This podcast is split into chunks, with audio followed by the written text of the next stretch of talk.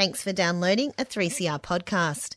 3CR is an independent community radio station based in Melbourne, Australia. We need your financial support to keep going. For more information and to donate online, go to 3cr.org.au. Now stay tuned for your 3CR podcast.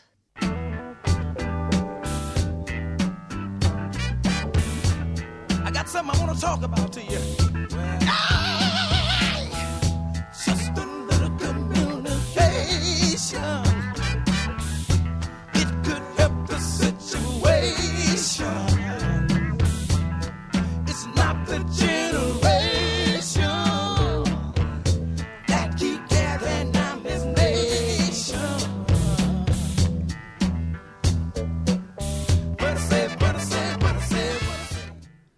This is Communication Mixdown. Hello, I'm John Langer. Type into Google most popular conspiracy theories, and you'll end up getting lists and lists and more lists.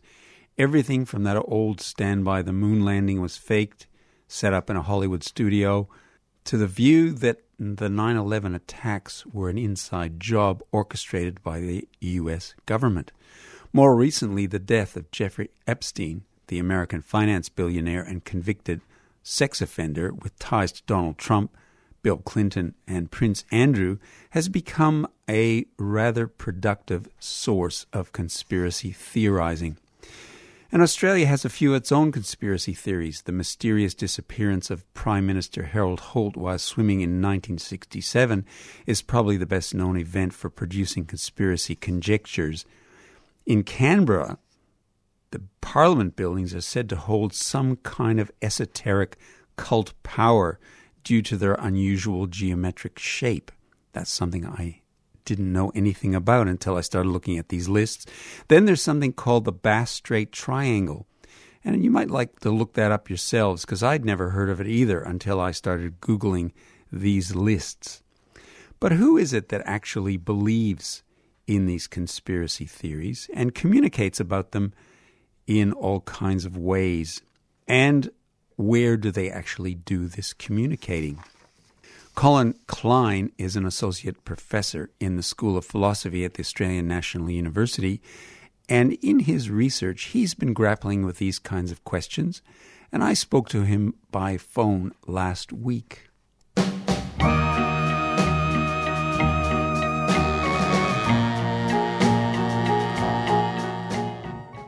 How does someone who studies philosophy uh, end up getting interested in and researching conspiracy theories and people who subscribe to and communicate about co- conspiracy theories? Yeah, I mean it's an interesting question. So personally, I used to, I got into it. I used to work at Macquarie University in Sydney, and there's a lot of people there in the cognitive science department who work on delusions. So people with schizophrenia or in general like kind of more specific belief, strange beliefs about the world. And conspiracy theories kind of show up in that literature as an example of something where people kind of in ordinary life might have some of the same problems. So we were talking about that, and we realized there was actually also quite a lot of philosophical literature on conspiracy theories because it's interesting for people who study things like breakdown or getting knowledge, um, sorry, breakdowns of rationality or knowledge from other people. But we also thought that a lot of this was kind of overblown as well, that it kind of made people, you know, what seemed like in some cases ordinary people seemed very crazy. So we thought we'd dig in a bit more. Mm.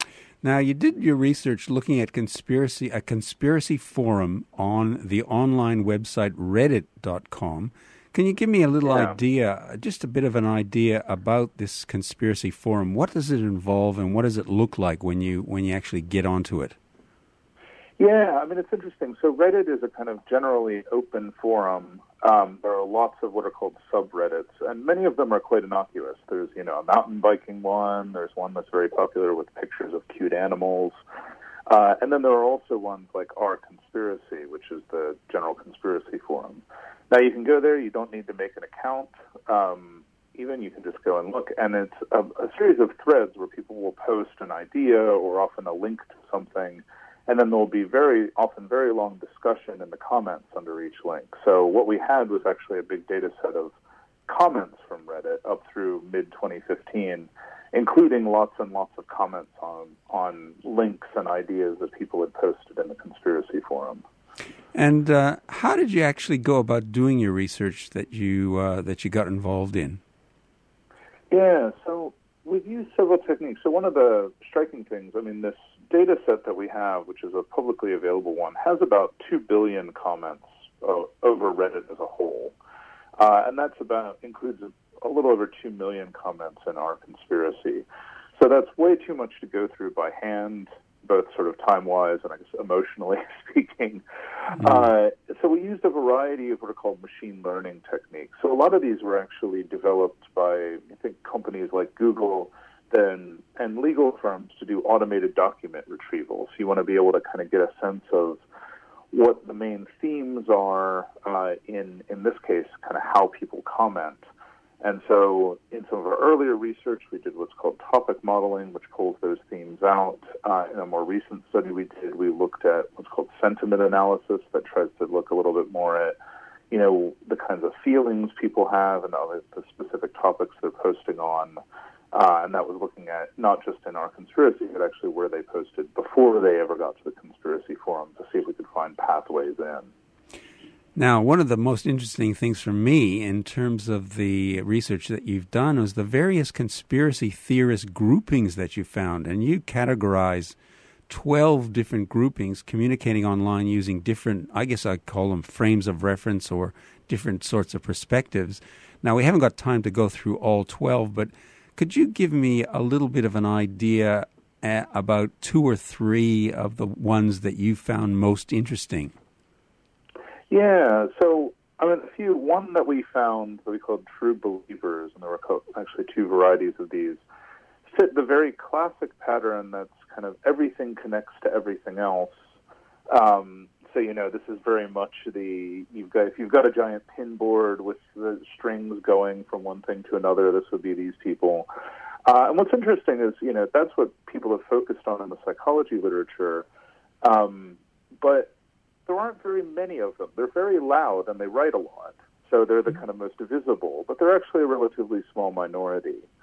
You compare those to, say, people who, um, so it seems like there's a, a large group that cares a lot about what we thought looked more like police abuses of power. So they're kind of anti authoritarian. They think the police or the rich are kind of out to get you and they control the media, but they don't you know, they don't really care about 9 11 or JFK. They're much more concerned with things like police cover ups and police corruption. So that seems like a fairly specific set of interests. Um, I suspect they also come from kind of particular experiences people have had. Um, and then you get kind of alongside those people who care more about kind of foreign policy level stuff. So, uh, particularly U.S. foreign policy and whether the U.S. is trying to undermine countries in South America or the Middle East. Um, which again, so some of these more specific interests, I think, they're not as outlandish as as something like you know aliens killed JFK. Uh, in most cases, I think they're still probably wrong, but they're really, you know, they're focusing on stuff that you might think has some historical antecedents. Mm. Um, sorry, I was yeah. just going to say the the this that you the one that you mentioned at the start, the true believers. That's sort of, I guess, the popular vision of of of what the conspiracy theorist is all about. It connecting all these things together in one long uh, set of network things. Yeah, and that's in the psychological literature. There's a term called a, a monological belief system, and this was one of the things we were looking at, where everything connects to everything else. Um, now, what's interesting is, is people sometimes think that, but one of the other groups we found is quite common is there's also a subgroup, uh, very easy to distinguish, where it's mostly racism that's driving it, um, particularly anti-Semitism. And so they also have an everything connects, but that's because everything connects because they think the you know the Jews run the world or something. So there's kind of one central thing, and every everything goes back to that, as opposed to as you said, more networky kinds of things where uh, it's much more diffuse. So that and the true believers seemed like they were much more. You know, they had a story about where everything fit in, but the map was very large. Mm. Uh, we do actually have a little bit more time, and I wanted to ask you about a couple of the other groupings. Something called the Truthers that you, you you've alluded to this. Tell us about the Truthers. Yeah, so there's a subgroup, and there's actually a specific subreddit where they hang out even more uh, that are mostly concerned with 9/11 conspiracy theories. So, and it's funny. I mean, some of this has got to be historical, just that that was one of the big topics and continues to be a big topic online. But these are people who think that uh, there's some kind of cover up around 9/11. They're quite happy to argue about the details, but that you know planes couldn't have taken down the twin towers, or you know something about the story doesn't add up. Um, so they, that seems to be the main thing they care about, and then everything else about is kind of peripheral. It might be about why there was a conspiracy or whatever, but it's really focused very closely on the events of 9/11. Mm. Another grouping that you mentioned or you discovered is, uh, again, I found this interesting. You called them the skeptics. Tell us about the skeptics. Yeah, so this is one of these really interesting things about Reddit uh, is that, especially on completely open subreddits, you, anybody can go on and post, and our conspiracy at least didn't used to be moderated very heavily. So there are also people who go on there just to argue with the people who believe in conspiracy theories. So they don't actually believe it. They think that the, you know, this is kind of, they want to argue about things in the comments section, and that's what they're there to do. Uh, it was kind of interesting and validating for us that our method was sophisticated enough to kind of pull out uh, these people as a distinct group. Um, so yeah, it, one of the things that I hadn't realized before I started looking at it was that our conspiracy is actually it's quite a uh, there's quite a lot of fights that go on on it. People really want to argue. Even people who sort of believe the same conspiracy theory will fight about the details. So it's in some sense a very um, a very lively bunch.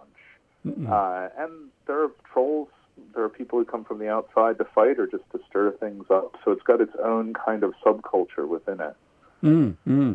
Now, another part of your research, you asked the question, and